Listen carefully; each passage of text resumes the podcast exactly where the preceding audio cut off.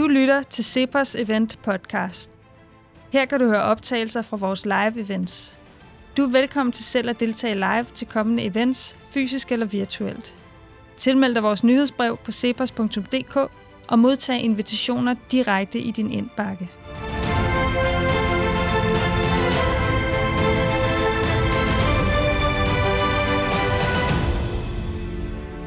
Klokken er 15 sekunder i 9, og øh, jeg vil gerne byde jer velkommen til det her debatarrangement om elevfordeling på gymnasiet, og med særlig fokus på et borgerligt alternativ, fordi det er jo nemt at kritisere, men hvad skulle der være i stedet for? Øhm, og det er selvfølgelig i særligt i en valgkamp nemt at, at, at kritisere, den er jo sådan set i gang, men øh, vi vil i Cepos insistere på, at det handler om politik og politikudvikling, øhm, og derfor det arrangement. Mit navn er Martin Aarup, jeg er direktør her i Cepos. Vi har øhm, forskellige interessenter fra gymnasieskolen til stede, blandt andre nogle gymnasieelever. Hvor er I henne? Må vi høre jer? Er I her? Det kunne jeg ikke rigtig høre. Er I her? En gang til. Kom så! Er I her? Godt, det var godt. Det var godt.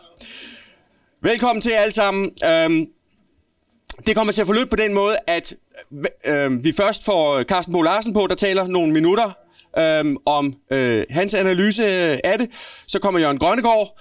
Øh, så kommer øh, øh, David Drejer Lassen. Og så tager vi øh, øh, politikerne. Øh, og øh, så skulle vi gerne nå en, en lille smule pingpong imellem dem, men ud i salen, sådan så vi i hvert fald har 20 minutter til debat det sidst, og gerne lidt mere.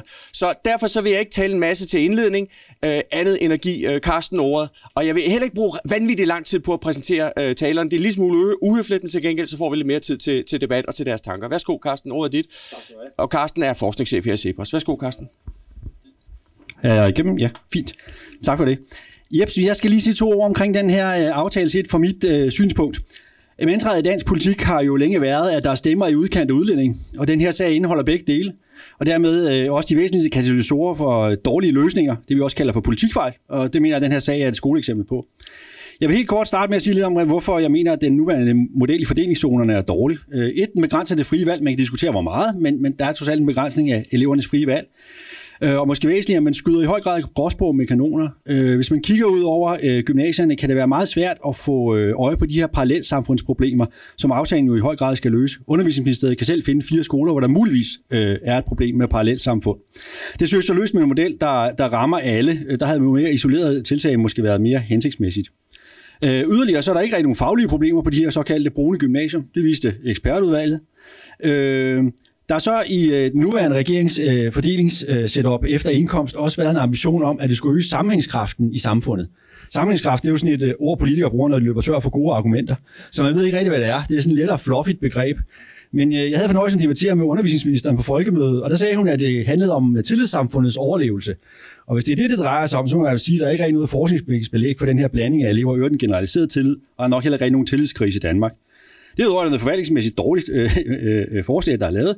Modellen er uigennemskuelig for forældre og elever, øh, og jeg mener faktisk også, at man kan tale om, at der er et form for et brud på en dansk forvaltningstradition med, at indkomst skal afgøre, øh, hvordan man får adgang til skattefinansierede serviceydelser. Normalt er, når man har betalt sin skat, er det alder og behov og andet, der afgør den slags. Øh, min sidste to minutter, eller et minut, vil jeg så lige bruge på at sige noget omkring udkantsdelen af aftalen, for der er alle partier jo enige. Øh, men det gør den jo ikke uproblematisk. Øh, man er enig om, at de her udgangsgymnasier skal reddes, men man er ikke helt enig om, hvordan. Øh, og det vil også komme til at give problemer, fordi demografien tilsiger altså, at der skal ske en kapacitetstilpasning i udkanten. Øh, der er simpelthen for, for, mange, øh for få elever til for mange gymnasiepladser. Og man ønsker yderligere at få flere folk over på erhvervsuddannelser, øh, fordi der er for mange gymnasier, der aldrig bruger deres studentereksamen til noget, eller tager en erhvervsuddannelse efterfølgende.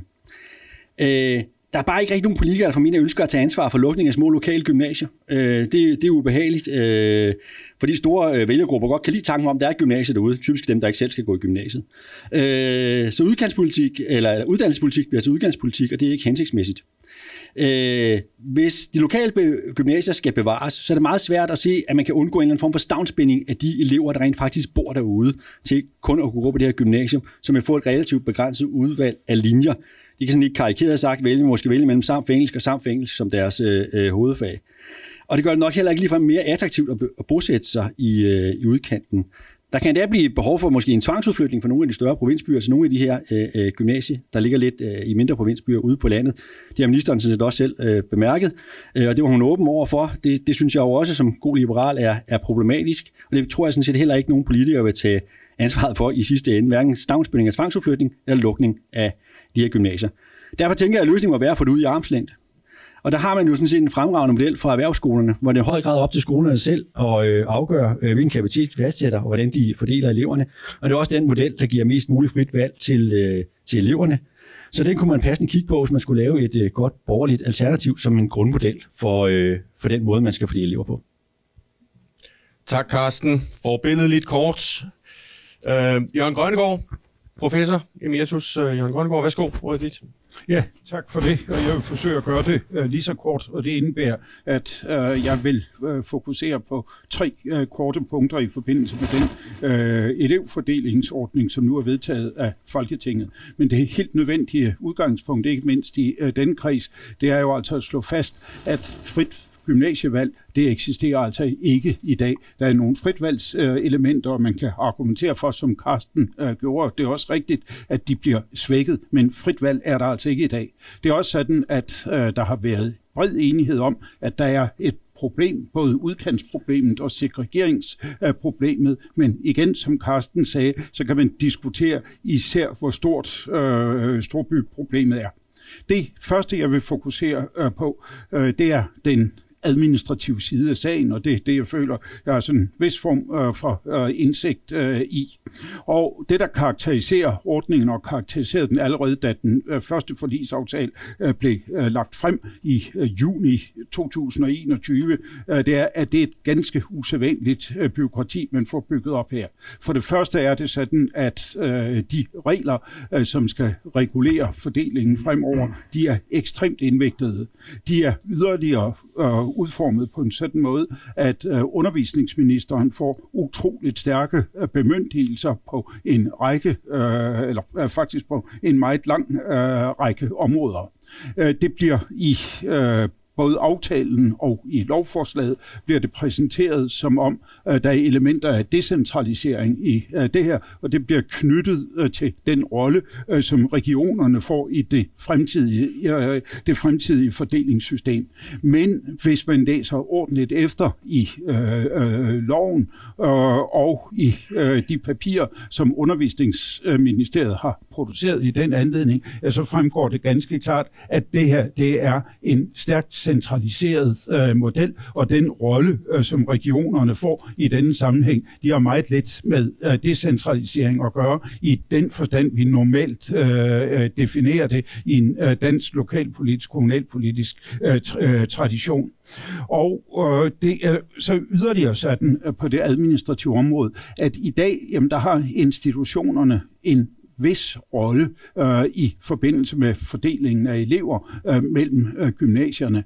Men det får de også i fremtiden. Men går man ind og ser på den måde, øh, øh, procedurreglerne eller procesreglerne er beskrevet på, jamen, så er det altså lidt svært at se, hvilken rolle det yderste decentrale led øh, får i forvaltningen af det øh, nye system. Og det, der i hvert fald står helt fast, er, at gymnasierektorerne og deres efterhånden ret store øh, interne administration, den bliver altså involveret involveret i øh, et øh, ganske betragteligt øh, byråkrati, som vil belaste gymnasierne. Så er det også slået mig, at øh, det er jo ikke sådan som på grundskoleområdet, at privatskoler spiller en rigtig stor rolle øh, på øh, gymnasieområdet. Men de er det, og de fungerer akkurat som på grundskoleområdet som en sikkerhedsventil i forhold øh, til øh, problemer i det offentlige skolevæsen. Men der er det jo karakteristisk øh, for den model, man nu laver, at man lægger et lovgivningsmæssigt lov øh, over øh, den rolle eller den plads, som privatgymnasierne kan få i systemet. Det er som om, man har anet, at der kunne være reaktioner mod det her, som ville føre til, at man ville få en forøget søgning øh, mod øh, privatgymnasier. Det var det ene punkt, jeg vil tage fat i. Øh, så det andet punkt øh, er en helt anden, øh, anden art. Og øh, det spørgsmål, det stiller jeg til mig selv, det kan I jo ikke vide, men det gjorde jeg øh, i sommeren øh, 2021, at jeg spekulerede på, når man bygger en model op på den måde, og man bruger ikke bare indkomsten, men den relative indkomstfordeling som fordelingskriterium, så tænker jeg, vil det her blive oplevet som legitimt af forældrene og deres elever, når de skal placeres øh, på øh, øh gymnasierne i fremtiden. Jeg tvivler stærkt, det havde ikke noget belæg for, øh, om det nu vil være sådan. Men Gallup gennemførte i juli måned, altså for få uger siden, en øh, undersøgelse, som viste, at tilslutningen til den nye ordning var ekstremt ringe øh, blandt borgerne i almen, øh, almindelighed. Det var sådan noget med, som jeg husker det, at en 5% af, af borgerne synes, at det her det var et godt øh, system, og mere end 50 procent synes, at det var et rigtig dårligt, øh, et rigtig dårligt system. Og så det sidste, øh, jeg vil sige, jamen det er, at tager vi mit punkt 1, altså det forvaltningsmæssige, og det her med legitimiteten af det system, man har sat op, og lægger dem sammen, så ville min prognose være, at man vil få utrolig store problemer i øh, gennemførelsesfasen. Der vil komme mange klager. Uh, systemet, fordi der er stor latent modstand mod systemet, vil lægge op til forskellige former for strategisk adfærd, hvor man forsøger at smyge sig udenom. Og så bygger hele systemet, er jeg også nødt til øh, at sige, på at man får opbygget et nyt centralt statsligt IT-system, som i virkeligheden bliver ryggraden i det her, og det skal jo altså fungere i løbet af meget, meget kort tid. Jeg stopper der. Ja, David, du har kommet på en hård opgave med arkitekt og medansvarlig for øh, systemet og forsvar for det. Så øh, godt er jeg på her. Yes, det er nu. Godt. Tak for det. Jamen, øh, jeg hedder David Drejer Lassen. Jeg sad i øh, ekspertudvalget, som var øh, nedsat i sin tid af Merete Risager, da hun var undervisningsminister. Bare lige meget kort om udvalget. Jeg, jeg kommer ikke til at stå og for, øh, forsvare en politisk løsning. Det er ikke min politik. Jeg er embedsmand øh, og ekspert i den her. Men jeg vil godt lige give nogle idéer om, hvorfor vi har gjort, øh, eller foreslog, foreslå, som vi gjorde. I udvalget, Rikke Vilshøj var formand, jeg var med, der var en øh, minoritetsforsker fra Syddansk med, og så var der tre gymnasierektorer, en fra Storby, en fra et provinsgymnasium, hvis man må kalde Herning provins, nu ved jeg ikke, om jeg overtræder en eller anden øh, regel, og så en øh, fra en erhvervsskole i, øh, i Esbjerg. Og det, som var opdraget, det var, at vi skulle komme med modeller. Vi skulle ikke bare teoretisere og filosofere, vi skulle faktisk komme med modeller, man kunne kigge på som politiker og sige, at det her er en dårlig idé, eller en god idé. Og specifikt skulle vi kigge på en model, det der hedder distriktsmodellen, det skal jeg ikke gå så meget ind i. Øhm, men det, som selvfølgelig var udgangspunktet, det var, at man synes fra politisk hold, at der var en udfordring, både med det, vi kan kalde stoledansen i de store byer, at når der kom flere, nu kalder vi dem i dag brune børn, på et gymnasium, jamen, så var der en tendens til, at øh, de hvide børn fortræk, søgte et andet gymnasium. Øh, vi har set det i Aarhus, vi har set det andre steder. Øh, samtidig er der den her udfordring, som er blevet berørt allerede, som er, er landgymnasier. Demografien er imod øh, alle andre steder end Storkøbenhavn. Øh, og det betyder, at, at der skulle ske et eller andet. Om ikke andet, så kan man sige, så skulle der ske en beslutning, aktiv beslutning om at lukke landgymnasierne. Men øh, hvis man bare lod stå til, så ville det komme sådan øh, drøbvis. Så hidtil har der ikke været de her... Sluk lige for aircon. Det er fint. Øh, hidtil har der ikke været de her forpligtende øh, fordelingsudvalg, som egentlig, altså i den gode danske model, så skulle gymnasierne sætte sig sammen og finde ud af det på tværs af nogle udvalg. Og det, er, øh, det har nogle steder fungeret, og nogle steder har det ikke fungeret. Øh, og slet ikke nok til, at det kunne øh, redde. Øh. Godt, så altså selvstændig mål, politisk mål om at undgå etnisk segregering, selvstændig politisk mål om at undgå det, man kalder uddannelsesørkner på, øh, på landet. Så det var, øh, det var det, vi stod med. Øh, og indtil 2012, så var der en fordeling, øh, hvor det var afstand, og der var nogle profilgymnasier. Der var det, vi kan kalde en form for håndholdt optag. Der har været noget forskning, der viste, at øh, man fulgte i hvert fald ikke afstandskriterierne fuldstændig. Siden 12 øh, skarpere afstandskriterier, øh, og det er så den model, vi kender i dag, som Jørgen siger, som, hvor der ikke er fuldstændig frit valg, fordi det selvfølgelig er betinget af, øh, hvor man bor. Øh, og så er der også nogle uhensigtsmæssigheder i det nuværende system, som faktisk er en del, tror jeg, af støjen, som er de her øh, algoritmer, man bruger, når folk søger. Øh, I kender det, praktisk taget alle af jer fra at have, været, have søgt ind øh, på en videregående uddannelse. Der søger man øh, det, man har lyst til. Kommer man ikke ind, så kommer man ind det sted, man øh, har prioriteret som nummer to, hvis man i øvrigt har snit til det. Øh, det fjerner usikkerheden i, om man søger noget, hvor man ikke kommer ind på sin første prioritet. Øh, det hedder Deferred Acceptance, det har fået en Nobelpris, det system, øh, altså det kører. Det andet, det hedder Priority Matching, eller Boston-modellen. Og det er det, der er øh, i rigtig mange store byer, hvor folk tænker, uh, hvis jeg bor her, skal jeg så søge Rysensten, for så er jeg sikker på, at jeg kommer... Øh, hvis nu, nu jeg ikke kommer ind på Rysensten, så kommer jeg ikke ind på nummer to, og så ender jeg på Hvidovre, som, hvor en af rektorerne var med her øh, i vores udvalg. Så der er noget algoritme her, som man altså i øvrigt ikke har gjort noget ved. Altså, den lå lige på den flade hånd, og det kunne man sagtens have gjort noget ved politisk. Det har man valgt ikke at gøre. Godt.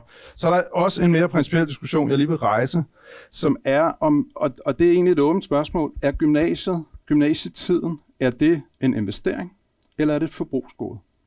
Og det er ret vigtigt for, hvordan man tænker på det her ting. Øh, jeg tænker på det, det skal jeg alle indrømme, som en investering. Det er noget, samfundet investerer nogle ressourcer i. Det er noget, man selv som, som individ investerer, øh, investerer noget tid i. Øh, men der er også den anden mulighed, at man, man øh, søger gymnasier efter, øh, hvor festerne er, hvor de gode kammerater er. Øh, og, og det tyder på, når, når vi kigger på data, at der er søgning efter det, vi vil kalde peer groups. Vi kender det fra alle andre lande, sådan er det også der. Og ikke for eksempel efter løfteevne. Men det, og det spiller lidt over i, hvordan... Øh, hvordan fritvalgssystemer øh, fungerer. Og så til allersidst, bare lige kort, altså hvad var det for en forslag, vi kom med? Øh, og så, øh, jeg ved ikke om, hvor det står som i, den politi- i det politiske spektrum som alternativ. Øh, men, men lige om baggrunden for det, det var det, der hed en klyngemodel. Så ideen var, at man, man opgjorde landet i klynger øh, af, det kunne være fem, seks, det kunne nogle gange være to gymnasier, alt efter hvad der passede. Og så kunne man aktivere klyngen, øh, hvis der var et gymnasium, der synes, der var problemer med fordelingen øh, i, i den klynge. Ideen med klyngen var at lave sådan en form for overgymnasium i en eller anden forstand. Hvis man, så en eller anden samarbejde, ikke et helt gymnasium, men et eller andet samarbejde mellem gymnasier inden for en klynge, sådan at man beholdt en eller anden form for lokal forankring, og ikke skulle alt for langt væk som elev. Så det var det ene princip. Øhm, det andet princip var, at så skulle man jo have fordelt nogle elever. Vi må øh, ikke fordele efter etnisk herkomst. Øh, mindre der er meget, meget stramme regler, der er, der er opfyldt, eller krav, der er opfyldt, og det er de ikke i Danmark. Øh, det vi foreslog, det var at fordele dem med de, fem, de 25% med lavest karakter først, øh, og så efterfølgende resten inden for klyngen, fuldstændig efter afstandskriteriet i øvrigt, hvis der var mange, der ville et bestemt sted hen. Det har den fordel, at øh, man selv har en eller anden mulighed for at påvirke resultatet, i hvert fald mere, end man har øh, i forhold til at påvirke forældres øh, indkomst. Så det var sådan, kan man sige, tankegangen. Øhm, ja, og så til sidst egentlig bare, og det er bare en opfordring til den, til den videre diskussion, nu er der også elever her i dag, øh, vi havde meget glæde af at tale med alle organisationerne, både Dansk Gymnasier og, og, og øh, Gymnasielærerforeningen, men i den grad også elevforeningerne, som havde mange stærke synspunkter øh, på, på den ene og den anden model. Og det vil, det, så det er bare en generel opfordring, før man, man vedtager alt for meget hen over hovedet på dem, som skal få det til at fungere. Godt. Tak. Super, tusind tak David. Jeg gav dig lidt længere tid, fordi du er i en minoritetssituation øh, situation her. Så Selvom du, du kalder dig embedsmand, men du er jo altså også øh, forsker og, og prorektor øh, på, på KU. Kan du ikke tale også i den øh, kapacitet i diskussionen? Skal du sådan være bundet af, af hvad skal vi sige, embedsmandshensyn til? Ah, det, det tror jeg, altså jeg taler med professorrollen, men ikke som prorektor. Det tror jeg ikke. Jeg nej, nej, nej, nej, nej, så, selvfølgelig. Nej, nej, nej, nej. Øh. Godt. Fint. Øh, ja, jeg synes, jeg overvejede lidt, om vi skulle tage en, en pingpong her, men jeg synes egentlig, vi skal have alle på, på scenen først, så skal vi tage en pingpong bagefter. Så vi går lige til øh, damerne først, øh, sådan da, øh, i hvert fald blandt politikerne. Øh, Mette Abelgaard fra et konservativ, værsgo, ordet er dit.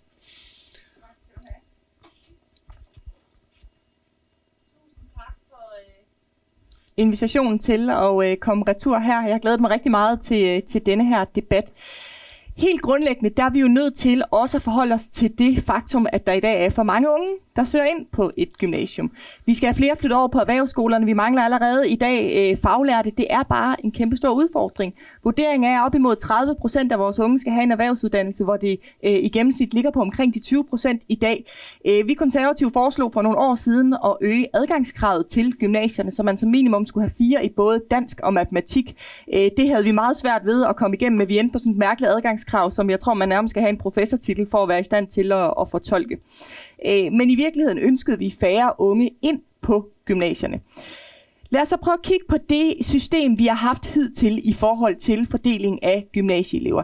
Jeg påstår ikke, at det system har været perfekt. Det kan sagtens være, at der er nogle algoritmer, der skal justeres på. Jeg påstår heller ikke, at der har været frit optag, så alle bare har kunne komme ind lige præcis, hvor de ville. Naturligvis skal der være en begrænsning. Vi kan ikke bare blive ved med at udvide og udvide de samme gymnasier. Men jeg synes jo dog, man må sige, at der har været en logik og en legitimitet i forhold til de kriterier, der så afgjorde, hvem der kom ind. Den her legitimitet, som også Jørgen var inde på, altså at det har været afstand, transport til gymnasiet og ikke forældres indkomst, som for mange få både unge og voksne er et legitimt måde at fordele gymnasieeleverne på. Det gav også samlet set flere deres første prioritet opfyldt. Og hvad var så problemet, der var grund til, at man skulle se på alt det her? Ja, det var de her øh, såkaldte ghetto-gymnasium, som øh, der måske er flere eller færre af. Men så lad os da løse det problem. Vi var meget gerne med til at bakke op om at give rektorerne mere mulighed for en hård ledelse af stederne, mulighed for at smide elever ud uden at miste deres taxametertilskud. Vi var gerne øh, med til at lave den her ordning, hvor man så at sige tømmer gymnasiet, stopper optaget i en årrække, for på den måde at starte forfra med et frisk elevgrundlag, som gør det mere attraktivt at søge. Det ligger sådan set også inde i den aftale, der blev indgået, og det gav vi også ministeren besked om, at den del bakkede vi gerne op om. Øh, men jeg tror bare ikke, det er det eneste problem, der blev analyseret, som var årsagen til, at denne her tvangsfordelingsmodel blev udviklet. For når jeg sad i forhandlingslokalet og lyttede til ministeren, så var det for Pernille rosenkrantz teil et lige så stort problem, at der måtte være forældre på Nærum Gymnasium eller et andet gymnasium, som i for høj grad havde ressourcestærke forældre. Det var for hende et lige så stort problem, der skulle udjævnes som de her ghetto-gymnasier, og det var jo derfor, det her indkomstkriterie, det kom ind over. Men så vil jeg sige i forhold til en ting, Carsten han sagde, det her med landzonerne, fordi det er ikke helt rigtigt, at der er fuldstændig politisk øh, konsensus i forhold til, hvilken løsning, der skal laves der. Man laver den her meget stram kapacitetsstyring i forhold til landzonerne, for på den måde at presse nogen over på de øh, gymnasier, der ellers ikke har så høj søgning. Og det gør man vel at mærke på et tidspunkt, hvor demografien jo taler imod det, og hvor regeringen har besluttet at oprette, jeg kan ikke huske, at det øh, 10 nye øh, landgymnasier rundt omkring, selvom demografien også taler fuldstændig imod det. Og så må jeg bare øh, sige øh, til dig, David, nej, Herning, det er ikke provins. Det er ikke ægte provins. Jeg kommer fra den rigtige provins. Jeg er gået på Tørring Gymnasium, som er et af de gymnasier, der øh, er lukningstroet i forhold til den her liste, min, øh, ministeren rejser rundt med. Der ønsker man så at presse folk ind til Vejle i stedet for. Det har vi fra konservativ side faktisk ikke bakket op om. Vi vil gerne være med til at understøtte de små landdistri- øh, landdistriktsgymnasier, men så må vi gøre det via taxametertilskuddet, og ikke ved at presse de unge mennesker til at gå på et gymnasium, man ikke ønsker. Og derfor var vi heller ikke en del af det betænkningsbidrag, øh, som blandt andet Venstre og Dansk Folkeparti stod øh, bag. Øh, der havde vi en, øh, en lille politisk uenighed. Øh, så du må gerne runde af nu. Jeg runder af nu og siger, Helt grundlæggende er vi hammerne imod den model, man endte ud med, men vi tillader os også at stille spørgsmålet, bruger vi krudtet rigtigt? Vi har en folkeskole, hvor 15-20% af en årgang, de kommer ud uden at kunne læse og skrive bruger vi virkelig ministeriets krudt rigtigt ved at lave 200 millioners omfordelingscirkus, som man har lavet med den her ordning? Øh, var det ikke nemmere at regulere i lidt algoritmer og andet? Tak. Tusind tak, Mette. Og jeg kan se noget, I andre ikke kan se. Bertel har fået sine EU-sokker på. Øh, det er godt, Poul Nyrup ikke er her. Værsgo, ordet dit.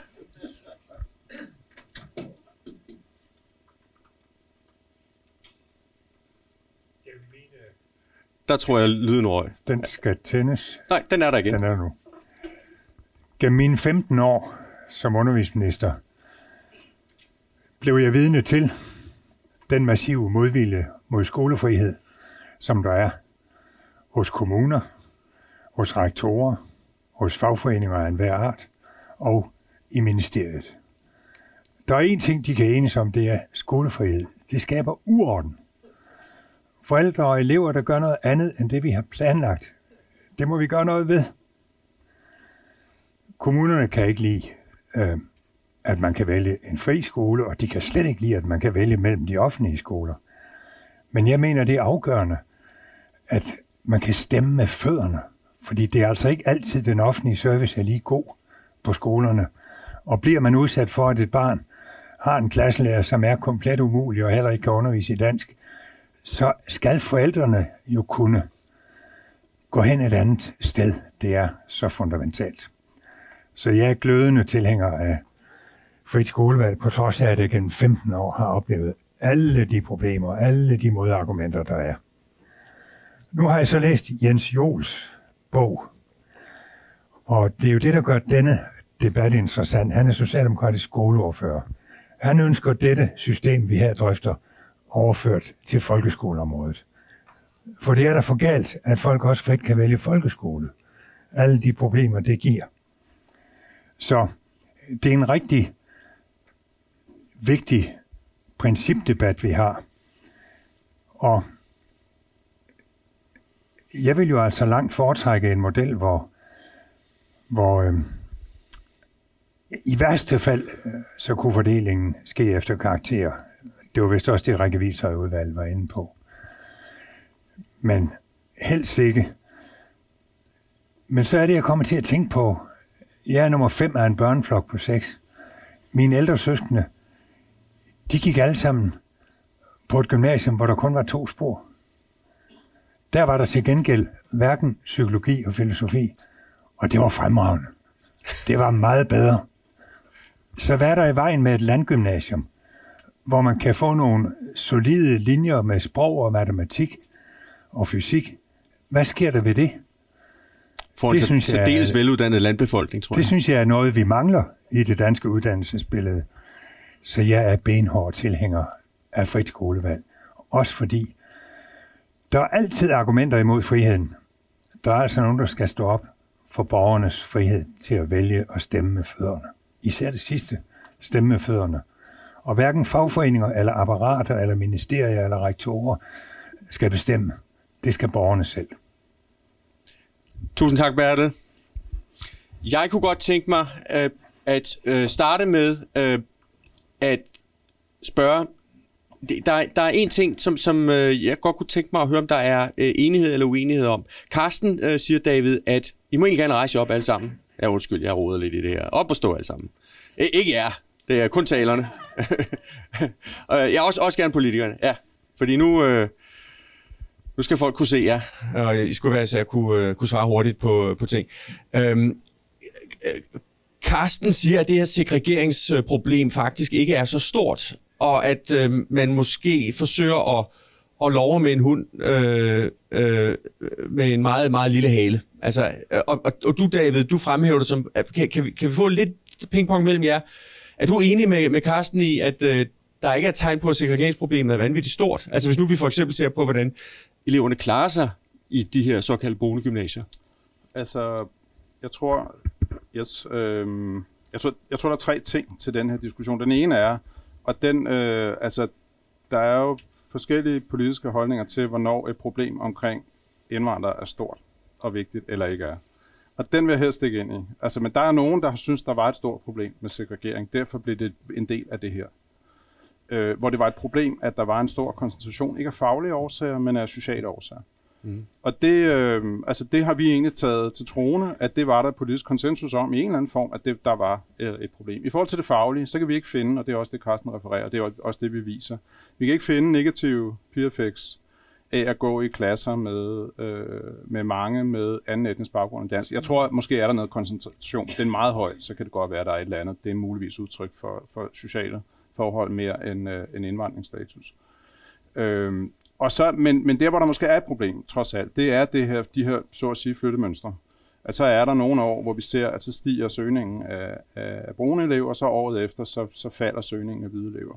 Og der er sådan et eller andet i det, hvor man kan diskutere det hensigtsmæssigt, sådan at vi ender som, som Højtostrup eller som Langeå øh, med noget, som reelt bliver tomt, men hvor eleverne jo stadig er der.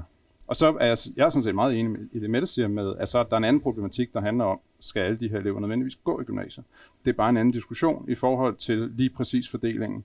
Men jeg synes, der er et eller andet uskyndt i en stoleleg, øh, som jeg har kaldt det, ikke? Hvor, øh, hvor man så bliver hele tiden jagtet det næste gymnasium, hvor der ikke er nogen brune elever. Øh, og, og det er jeg ikke sikker på hensigtsmæssigt, heller ikke for gymnasiernes planlægning. Så, så på den måde synes jeg, der er der et problem. På fagligheden er der ikke noget problem, og på det værdipolitiske, der vil jeg godt øh, melde pas. Mm-hmm. Man, man kan vel også undersøge det sociale.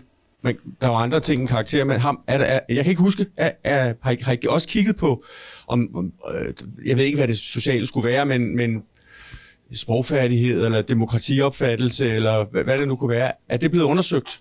Altså, der er noget undersøgt, der er ikke meget af det. Øh, det tror jeg godt, og, vi kan sige. Og, og hvad viser det? Jamen, ikke så, ikke så meget. Altså, Nej. Øh, jeg tror, Carsten ved det bedre, end jeg gør. Øh, Carsten? Jamen altså man kan sige, det, det er jo i virkeligheden meget øh, få med anden etnisk herkomst, som eksempelvis ikke støtter op om, øh, om demokrati i de her øh, holdningsundersøgelser. Som ikke støtter op om demokrati? Ja, ja meget, ja. det jeg tror jeg nede på 2% eller sådan noget. Ja. Så man kan diskutere, altså hvor stort er det her problem? Og David har jo fuldstændig ret i, at de politikere har jo ret til at definere hvad som helst som et stort problem. Altså, øh, øh, det, det, det er jo det. Men jeg synes, et af problemerne øh, øh, ved det opdrag, man gav øh, ekspertudvalget, det var, at man havde bestemt, at det skulle være elevfordeling. Så før man sådan rigtig havde fundet ud af, at man havde et søm eller en skrue, så havde man fundet ud af, at man skulle bruge en hammer til at løse problemet. Øh, og der kunne jeg måske godt have tænkt mig, at man havde givet udvalget lidt mere frie rammer, fordi hvis der er et problem, hvad der meget vel kan være, så er der i hvert fald meget, der tyder på, at det er relativt isoleret, og så havde det måske været mere hensigtsmæssigt at bruge nogle mere øh, isolerede øh, redskaber lige præcis mod det, hvor problemet var, i stedet for at lave en model, der skulle fordele alle elever, hvis det var det her segregeringsproblem med brune gymnasier. Kan du blive mere konkret? Jamen altså, øh, som, øh, som Mette selv var inde på, øh, noget af det, man i hvert fald kan se, også i de interviewundersøgelser, som I lavede, det er det her med, at der er nogle enkelte elever, der skaber nogle problemer. Og, øh, og det gør de på nogle elever, eller på nogle skoler, hvor der er mange brune elever, og det gør de så ikke så høj grad på andre skoler.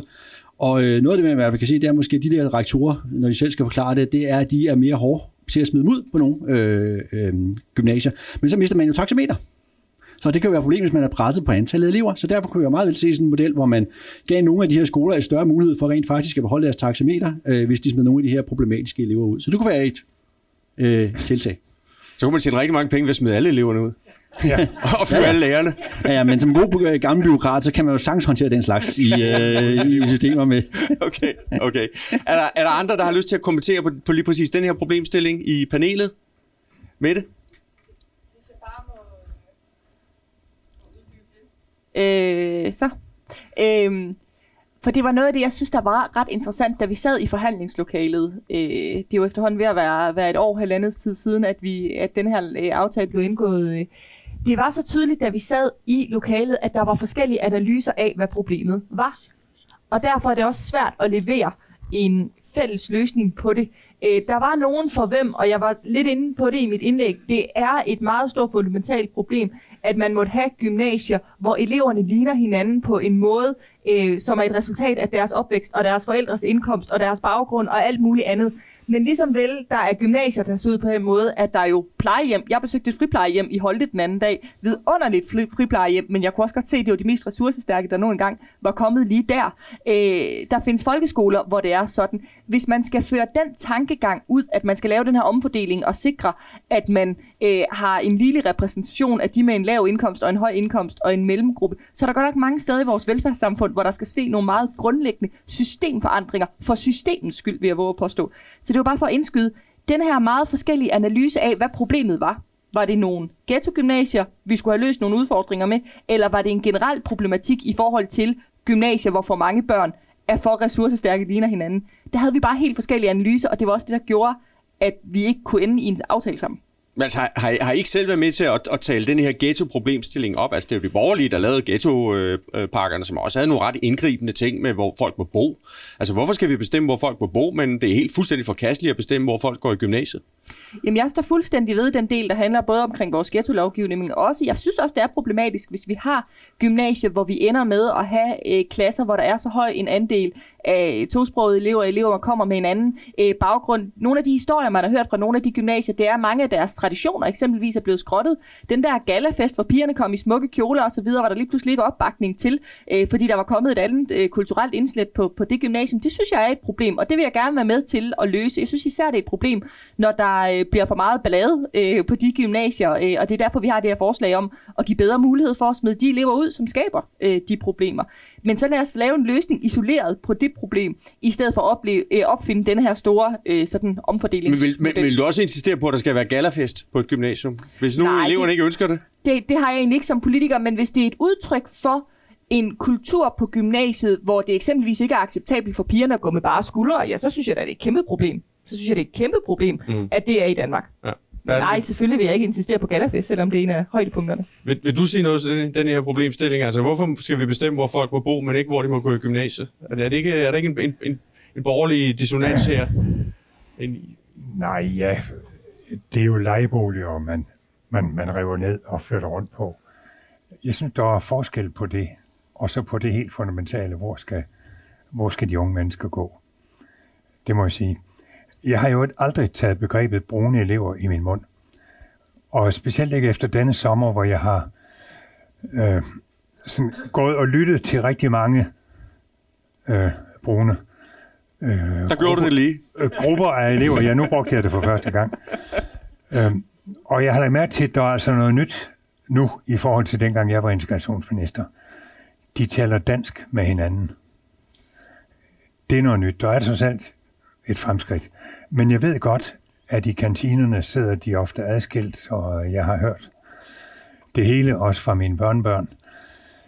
Spørgsmålet er bare, hvad kan vi tillade os at bruge af redskaber, øh, når folk nu selv har valgt at gå der, hvor de har gået. Mm. Altså hvis det var sådan, at dem, jeg ikke vil kalde brune elever, var meget ked af denne segregering, så er der jo et middel imod det, nemlig at de søger nogle andre gymnasier. Så de må jo være tilfredse med det. Det synes jeg også lige, man skal have med i billedet. Så er der landgymnasierne, som øh, var den anden øh, problemstilling, der var årsag til, til, til alt det her. Øh, tegner der sådan nogle konturer af en, af en borgerlig løsning i det, Bertel siger, at man må acceptere nogle landgymnasier, som måske har færre linjer, og dermed med- med- kan være sådan billigere og mere produktive i drift, Ja, og et bedre taxameter, som, som, Og- og, som Mette sagde. og, og, og, og, og et bedre taxameter. Øh, er, er det så noget, vi ser for os? Øhm, Men, men ingen tvang. jeg vil sige, jeg tror, der er en lille politisk uenighed i forhold til, hvor langt vil man gå for at sikre gymnasiernes eksistens, kontra hvor vigtig er elevernes prioriteter. Øh, der er også i den borgerlige fløj partier, som er mere villige til øh, at så at sige sikre gymnasiet, øh, vil jeg nogle gange påstå for gymnasiets skyld, i højere grad end, end lytte til, hvad de unge mennesker vælger. Altså vi må jo bare konstatere som samfund, unge mennesker flytter til de store byer, det vil de gerne, når man tager en uddannelse. Nogle har også svært ved at finde en erhvervsuddannelse, især i sit lokalområde. Det er et kæmpe problem, meget større problem end det her, øh, og bliver derfor presset til at flytte. Men i forhold til øh, gymnasierne, der tror jeg bare, det er lidt en romantisk forestilling, at vi skal have et gymnasium i hver øh, lille by. Øh, og selvfølgelig, øh, jeg synes også, det er fint, hvis man så laver en løsning, hvor man siger, så er der færre øh, spor. Jeg tror, man har man sagt 84 øh, elever som minimum i denne her aftale på en, øh, en årgang, ikke også for at sikre, at der er et eller andet øh, fagligt niveau. Det har jeg simpelthen ikke opskriften på, om det er det rigtige antal. Nej, det er ikke det faglige niveau. Det er, jeg har intet med det at gøre. Det, øh, det er antallet af valgmuligheder. Det er det, der er blevet en hellig ko. Og det er det, jeg er nærmest er imod. Vi går til salen om lidt, så I må gerne begynde at tænke over, om I vil markere og spørge om noget. Øh, og I må også gerne begynde at markere. Men øh, David har, har markeret først, og det var Om- til det her. Jamen, det var bare lige i forhold til, øh, til det her med, om man bruger de unge til at holde liv i... Øh, altså, der er jo en diskussion, tænker jeg, trods alt, om, hvordan holder man liv i, i landdistrikter. Der er blevet flyttet jobs ud af flere omgange. Sidste år, øh, der øh, flyttede man en del, eller havde i hvert fald som intention at flytte en del uddannelser ud, så, så det er fint nok, at det er seminarieelever, der skal gå rundt omkring i landet øh, med eller mod deres vilje, men ikke gymnasieelever. Så der, der er bare sådan et eller andet, hvor jeg lige sådan tænker, øh, at der, det, det kniver en lille smule med konsistensen øh, efter, mine, øh, efter mine begreber. Øh, men dilemmaet, at problemet er bare, der er et dilemma. At nogle gange, og det gælder jo, det gælder jobs, det gælder øh, bolig, det gælder uddannelse, at øh, der er nogen, ikke alle, men der er nogen, der gerne vil flytte fra Fjerdslev Gymnasium ind til Aalborg, men det, at nogen vil, gøre, at Fjerdslev Gymnasium ikke kan overleve. Ikke? Og det er sådan, og, men der er stadig nogen, der også gerne vil gå på Fjerdslev Gymnasium, og det er det, der er politikproblemet, og det er heldigvis det, vi har. Ja til. og ikke eksperterne. Ja. Så jeg antydning af en markering for dig, Jørgen? Og, og øh, øh, meget kort. Det første går tilbage til det, øh, Bertel øh, sagde om øh, frit valg, og det er jo rigtigt tilbage i 80'erne, øh, så var du den, der tog øh, initiativ i hvert fald til nogle forsøg på at, at få det bredt ud. Og der viser al erfaring jo, at det er fuldstændig umuligt, fordi der er så meget modstand øh, rundt omkring, øh, både i det øh, politiske øh, miljø, men jo altså også øh, ude i landet, øh, som gør, at det er meget svært at praktisere det. Og der er jo så yderligere det, at vi går til den mere teoretiske øh, ende af det, øh, så de der forestillinger om, Øh, hvordan det frie valg øh, så vil fungere i praksis, de holder jo altså heller ikke rigtigt, for som David var inde på, jamen øh, øh, så vælger eleverne og deres øh, forældre jo altså skole- og uddannelsesretning ud fra en hel masse øh, hensyn, som ikke rigtig er tænkt ind øh, i de modeller der. Og for mig betyder det, at man er nødt til at tænke meget pragmatisk øh, på det her, på at se, er der så andre løsninger, vi kan øh, finde på det. Og der vil jeg lige tage fat i det, øh, øh, Carsten nævnte indledningsvis med erhvervsskolerne, at der er sådan en form brug for øh, lokal autonomi, og de kan finde ud af det. Og der er det jo så karakteristisk, men det er jo så meget interessant, at erhvervsskolerne de er jo i meget høj grad styret af arbejdsmarkedets parter. Og det foregår virkelig i et politiseret miljø. Men øh, jeg tror, øh, eller øh, er med på, at de har en løsning på det her. Men er det noget, man vil overføre til gymnasierne, og lade det sig overføre øh, til gymnasierne, eller skal man derind og så finde andre måder at styrke, og, altså, øh, kan man sige, den lokale autonomi på her? Så de to ting. Åh, oh, jeg var egentlig tænkt mig, men du ligner en, der meget gerne vil sige noget, Carsten, til det. Jamen, øh, jeg kan i hvert fald lige kort sige, noget af det, som er jo er interessant ved, øh, ved erhvervsskolemodellen, det er, at øh, den har jo i hvert fald givet incitament til at finde nogle øh, pragmatiske løsninger, som Jørgen siger, på de steder, hvor der har været skoler, der har været presset, hvor man så har indgået i campussamarbejde eller andre former for samarbejder ja. med andre skoler, hvis man har haft en, øh, en, en elevflugt. Og det, det tror jeg er en model, der i den grad øh, vil være god i et eller andet omfang, hvis man kunne overføre den på gymnasierne, så man lå op til skolerne i høj grad og, og sikre deres egen overlevelse. Så er jeg jo også meget enig i det med at sige, at det er en god idé at have privatgymnasiet som ventil. Det har det jo været på folkeskolelukninger. Altså der har privatskolen, den mulighed for at oprette en privatskole, har været den ventil, lokalsamfundet har haft det, som man er jo enig i, at, at øh, skolen skulle lukkes, den skulle stadigvæk eksistere. Så det burde man nok også måske kigge nærmere ind i at sige, skulle man øh, oprette bedre muligheder for at oprette de her privatgymnasier mm rundt omkring i landet. Med en større frihed til at drive sig selv på en, på en anden måde, hvor det kan lade sig gøre med, med, med færre elever. Ligesom friskolerne jo har nogle steder har vist, at de kan faktisk. Præcis. Godt, vi går til salen, og der skal man huske, at øh, der er nogen, der følger med online, øh, og øh, det her bliver optaget og så videre, så man bliver for evigt. Øh, og så skal man lige præsentere sig, fatte sig i korthed, og man skal stille spørgsmål. Det er sådan et, der starter med HV og slutter med spørgsmålstegn. Værsgo. Tak. Øh, Jeg hedder Fredrik Jacobsen fra Lyngby og har tre børn, som har været igennem hele Molletjavsen. Mit spørgsmål her, det er jo godt at kende algoritmerne, og Grønnegård, hvis jeg hørte rigtigt, så fortalte du, at de nederste 25 procent af karaktererne, de fik første valg i fordelingen. Hvis det er rigtigt, så kan man jo stemme med fødderne, som Bertel fortalte. Jeg går også ind for det frie valg. Øh, så kan man jo bare sørge for, at årskarakteren, nej, at eksamenskarakteren lige bliver lidt lav, selvom man er hammerne dygtig. Så er man sikker på at få sit ønske opfyldt. Er det sådan, algoritmen virker? Nu skal, nu skal Jørgen ikke stå på mål for det, jeg sagde. Interessant, in, interessant incitamentsstruktur, ja. Ja. Hvad siger I? Jamen altså, øh, jeg vil sige, der er altid, øh, når man gerne vil lave et system, der også handler om, at folk skal måles på noget, de gør, så er der risiko for, at man også giver anledning til en, en, øh, en adfærd, som ikke er hensigtsmæssig. Mit bud er, i praksis, det vil ikke være noget som helst problem. Altså, jeg tror simpelthen ikke på, at der er nogen, der med vilje vil lægge sig ned og få to et halvt snit, bare for at, øh, at komme øh, forrest i køen. Og i øvrigt, så vil de jo også skulle fordeles ligeligt. De vil bare få første ret. Derfor, derefter vil der stadig være masser af pladser, som de andre kunne kæmpe sig med de sædvanlige afstandskriterier. Så jeg tror simpelthen ikke, det vil være noget problem. Jeg har også lidt svært ved at forestille mig det. Der er sådan en ærkærhed trods alt. Så Ja, ja, det 9. tænker jeg klasses også. afgangsprøve jo ikke rigtig tæller nogen steder, så øh, værsgo. Tak, jeg hedder Henrik Nevers, jeg er formand for Danske Gymnasier. Øh, det, det er lidt ærgerligt, at, at man kan sige, de problemer, som vi har på de to områder, bliver talt lidt ned, fordi det er en af de ting, vi har spillet ind med fra gymnasiernes side, at det jo et handler om uddannelsesdækning i Danmark, og nummer to, det handler om den skive elevsammensætning.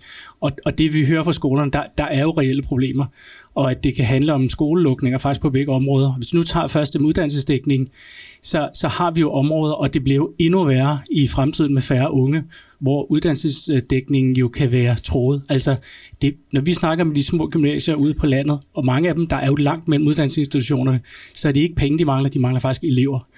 Og, og så er det rigtigt, der er nogen, der gerne vil tage ind i de store byer, men der er også mange, der gerne vil gå der. Og først når de gymnasier er lukket, eller skadestuen, jamen hvad har vi så tilbage i de områder?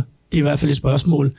Det andet spørgsmål, der jo handler om elevfordeling, det er det, vi jo hører fra skolerne, det er, at det jo faktisk i, i af, af begge lejre af type elever, hvor, hvor søgningen falder, når der kommer en meget høj andel med anden etnisk baggrund.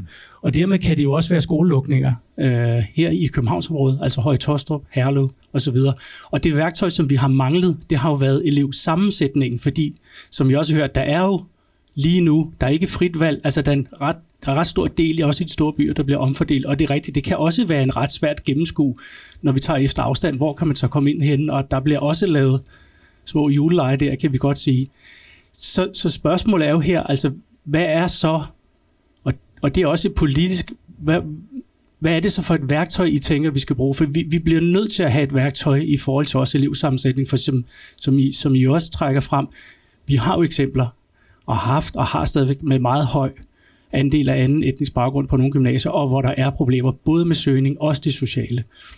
Så, så hvad er værktøjet så? Hvem vil sige noget? Er det politikerne, der vinder nu? Ja, værsgo med det. Jamen, jeg vil gerne øh, give et første bud, så jeg er sikker på, at der er kloge mennesker, der kan, der kan supplere mig. Måske er jeg uenig også.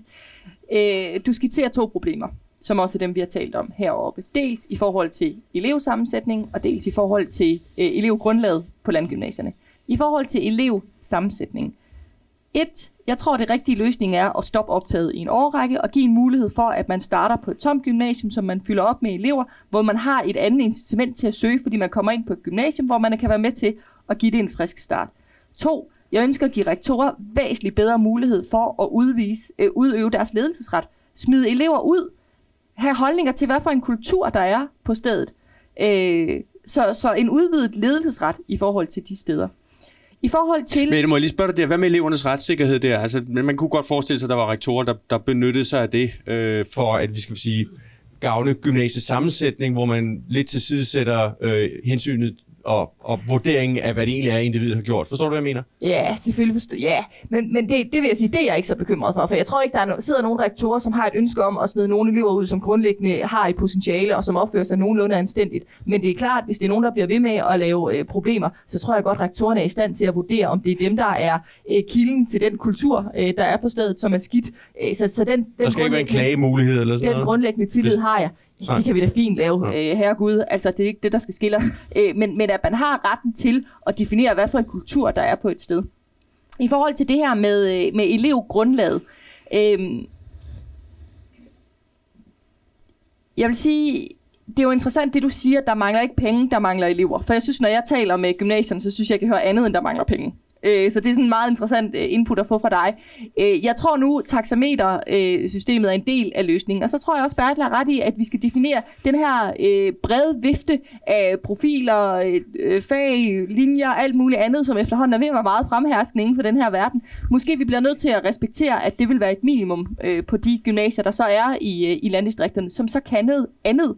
Øhm, så tror jeg også, noget vi ikke har talt om i det her, det er jo sådan noget som transportmuligheder. Jeg har selv gået på et af de der landdistrikter, hvor der var mange af os, der havde mellem timer og halvanden øh, i bus hver evig eneste morgen. Og de dage, hvor vi så havde tidlig fri, øh, måske klokken to fra gymnasiet, så gik bussen altså stadigvæk først hjem klokken kvart over fire. Så der var ikke så meget fedt i at have tidlig fri på gymnasiet, fordi vi kunne stadigvæk først komme hjem to timer efter. Det der sådan noget, tror jeg, at der for mange unge vil tænke, gider jeg virkelig gå på det gymnasium? Altså er det virkelig bøvlet værd? Så der er også meget, vi kan gøre rundt om, som eksempelvis handler om transportmuligheder, som kan være med til at gøre det attraktivt at komme på de her, øh, på de her gymnasier. Andre, der vil kommentere på det her? Det er der ikke. Så tager vi lige to i rap. Der er en derovre, der er markeret. Vi starter her. Værsgo. Hej, Marie Brikstofte, øh, kommunalbestyrelsen Gentofte Radikale Venstre. Øhm, jeg savner lidt evidens øh, i den her debat, både fra de røde og de blå. Øh, jeg savner, har savnet evidens for, at det her vil virke, altså det her forslag, at kontaktteori vil virke. Jeg venter stadig på det. Øh, men jeg savner egentlig også at høre fra jer. Øh, du har en idé med klyngemodellen, Bertel øh, ideologisk øh, det frie valg, som øh, vi godt kan blive enige om, og med det, øh, vi skal smide, øh, rektoren skal kunne smide ud. Men hvor, hvor er evidensen? Det vil jeg gerne høre lidt om. Og vi tager lige et spørgsmål til, så jeg må gerne prøve at huske den her. Værsgo. Hej, jeg hedder Anton Brunning Olsen. Jeg sidder også i byrådet i Gentofte, dog, øh, dog for konservative.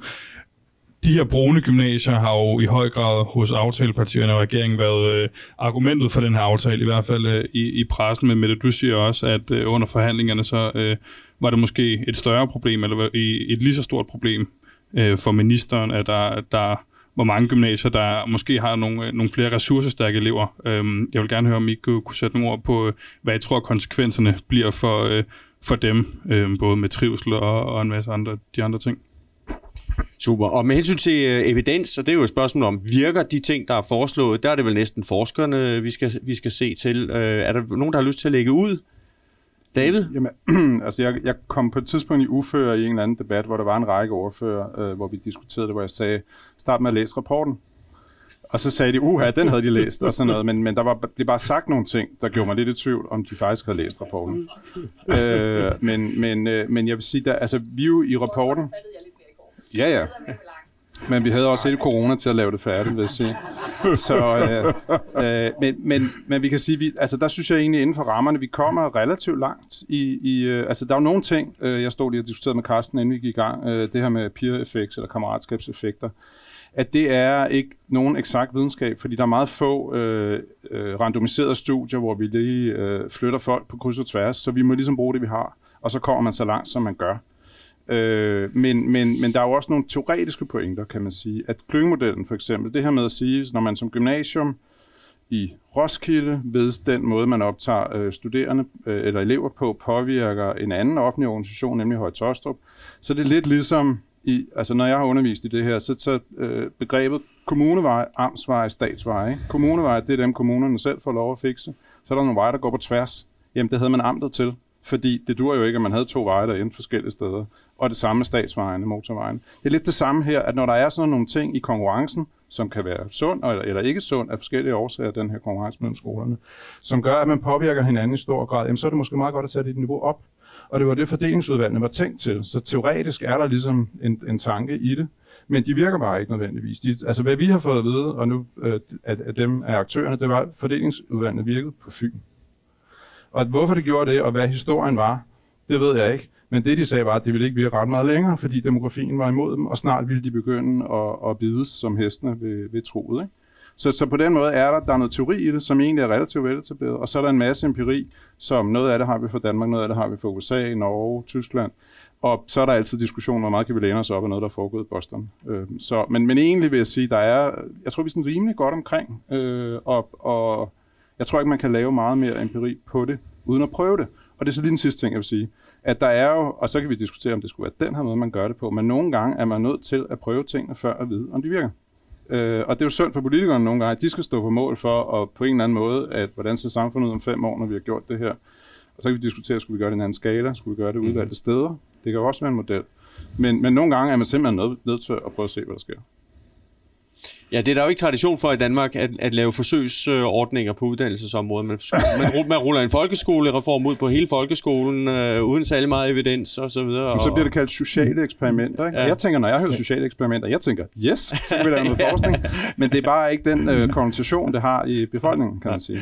Jeg, kan huske en hel del forsøg, og de går altid godt, når de er forsynet med ekstra penge. Så er der ingen ende på, hvor succesrige de er. Nej.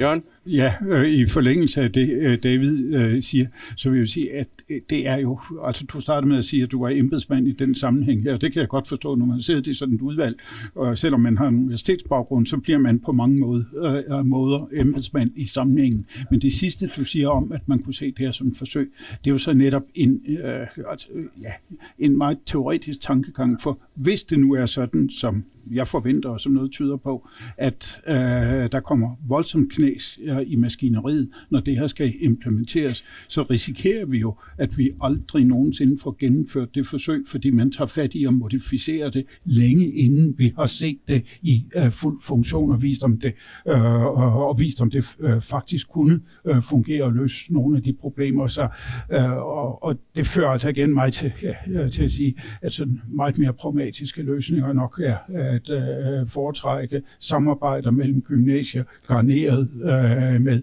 ekstra bevillinger til de skoler, som har de store vanskeligheder og særlige indsats der. Det tror jeg kunne være den pragmatiske vej. Carsten? Bare lige to bemærkninger omkring øh, evidens. Dels øh, det med evidens for problemet. Som sagt, der er ikke rigtig nogen faglige problemer på de her øh, såkaldt brune gymnasier, det er dårligt ord, men det er så langt at sige. Øh, og faktisk har mange af dem jo en utrolig god øh, faglig løfteevne. Og der er også studier fra USA, der viser, at i hvert fald nogle af de her meget øh, segregerede skoler faktisk gør det rigtig godt. Og rent integrationsmæssigt sidder vi jo sådan set på en succeshistorie. Det går jo godt med at få uddannet øh, folk af anden etnisk herkomst end dansk, og få dem på midt på ungdomsuddannelser og videregående uddannelser. Øh, så det kunne være, at vi rent faktisk har en succes. Og så er det sådan mere den generaliserede ting omkring at sige, når folk bliver blandet sammen... En teoretisk forklaring på det kunne være specialisering, ikke? At jo, skolerne ligesom jo. specialiserer sig i at, øh, at, at, at uddanne folk med en særlig social baggrund. Ja, og så er det det her med, at hvis vi bliver blandet sammen, så bliver vi så øh, utrolig ens. Altså, øh, som taler om det her med, med, med tillidssamfund, som ministeren gjorde, så er jo ikke noget, der tyder på, at man får højere generaliseret tillid ved at gå sammen med mennesker, der er anderledes end selv. Man får mere tillid til de mennesker, man rent faktisk møder. Vi kender det alle sammen, ham der, der mener, at at alle øh, med anden ægsk herkomst, de skal sendes ud, lige bortset fra hans pizzamand og dem, hans børn går i skole med. Ikke? Men, øh, men den generaliserede tidligere stig er ikke, ikke ved at blive blandet sammen. Så, så jeg ser faktisk, at mange af de her løsninger, som man foreslår øh, på de her problemer, øh, er der meget begrænset evidens for. Og så et andet spørgsmål, eller kommentar til det her. Hvem, hvem vil sige noget om det? Ja, værsgo.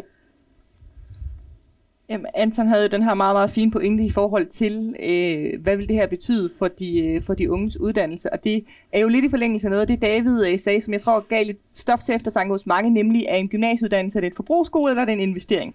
Og det er jo sådan en ret interessant grundlæggende debat. For der er jo ikke nogen tvivl om, at når staten betaler øh, for, at unge mennesker kan uddanne sig og tage en, en ungdomsuddannelse, så er det jo en investering. Så er det jo med henblik på, at unge mennesker kan øh, fortsætte i, i uddannelsessystemet, tilegne sig nogle kompetencer, der gør, at de øh, på sigt kan bidrage til vores øh, samfund aktivt. Men det er bare en rigtig dårlig investering, hvis de unge ikke trives. Øh, og derfor tror jeg ikke, man rent kan se på det her som en investering. Man er også nødt til at se på, hvor er trivselen hos de unge mennesker. Så kan man sagtens sige til de unge, du skal bare være taknemmelig for, at du nu er blevet henvist til det her øh, gymnasium i, i, i Valensbæk eller i Høje Tostrup. Øh, hvad du taknemmelig for, at staten giver dig den øh, uddannelse? Men hvis de unge mennesker ikke trives, og det går ud over deres indsats i gymnasiet, så viser det sig at være en dårlig investering. Så derfor kan man ikke skille de ting op så firkantet. Øh, og det er da noget af det, jeg frygter, og som jeg også har set mange forskere være ude og pege på, at det kan blive en af konsekvenserne ved den her nye fordeling, at trivslen øh, falder, at frafaldet vil øges, øh, og at det sidst sidste ende vil, øh, vil gå ud over de unge menneskers øh, evne til at ja, uddanne sig. Det bliver nok de, de, den sidste runde af spørgsmål nu, så hvis man har noget, skal man altså markere nu. Øhm, men der er i hvert fald en spørger her. Værsgo. Hej, jeg hedder Lars Balle, og jeg har haft fornøjelsen af at have en datter, som har gået på gymnasiet både i Tyskland, USA og i Danmark. Uh, har man inddraget internationale erfaringer i det arbejde her? Og vi, og vi tager lige øh, et, et, to til, der, der kommer det her på faldrebet. Kort. Hej, jeg er Stefan, jeg er uddannelsesleder her i CEPOS. Jeg holder cirka 100 gymnasieforedrag om året, og derudover underviser også på to universiteter, så jeg kender sådan lidt indenfra. Øh, har man, når man skal løse noget, så skal man tit have et formål for øjet, og har man overhovedet diskuteret, om det her hjælper med formålet med gymnasieskolen, altså almen dannelse og studieforberedende? Fordi det synes jeg lidt har været savnet, den her meget efterhånden ret tekniske debat. Og så tager vi lige den, den sidste. Det skal være meget kort, du har øh, fået lov til at være der. Værsgo. Det var, jamen, Perfekt. Godt. Jamen, så øh, skal der en... en hvem, hvem, jeg, I kan ikke alle sammen nå at sige en hel masse. Bertel? Jamen, jeg synes, øh, at der er kommet rigtig mange alternative bidrag til løsninger øh, på bordet her. Øh, der har været talt om øget ledelse, inklusive mulighed for at overføre elever til andre skoler. Det lyder pænere end at smide dem ud. Og campusdannelser i landområder har jo været en succes alle steder, hvor man har forsøgt det. Og det skal være inklusive 10. klasse, så den bliver begyndelsen på en uddannelse i stedet for afslutningen. Og så det her med at lære af bedste praksis i udlandet, men også i Danmark. Altså, jeg lærte øh, som minister at sige, alle problemer er løst et eller andet sted. Kunne vi ikke finde frem til dem, der har løst dem? Og så bruge det som inspiration, i stedet for en teoretisk skrivebordsmodel, der nogle, måske ikke virker. Nogle af jer andre, der har noget på evidens fra udlandet? Jamen altså, øh, at der, der er i rapporten en relativt grundig beskrivelse af de udenlandske erfaringer. Vi havde besøg for nylig på Københavns Universitet af en, den, en af de førende forskere på området fra Princeton, tror jeg, og han er, altså, de er meget interesserede i, hvis, uanset hvilken model, der bliver implementeret i Danmark, hvad der kommer til at ske, for vi er de første, der kommer til at lave en model, der forsøger at tage hånd om de her problemer.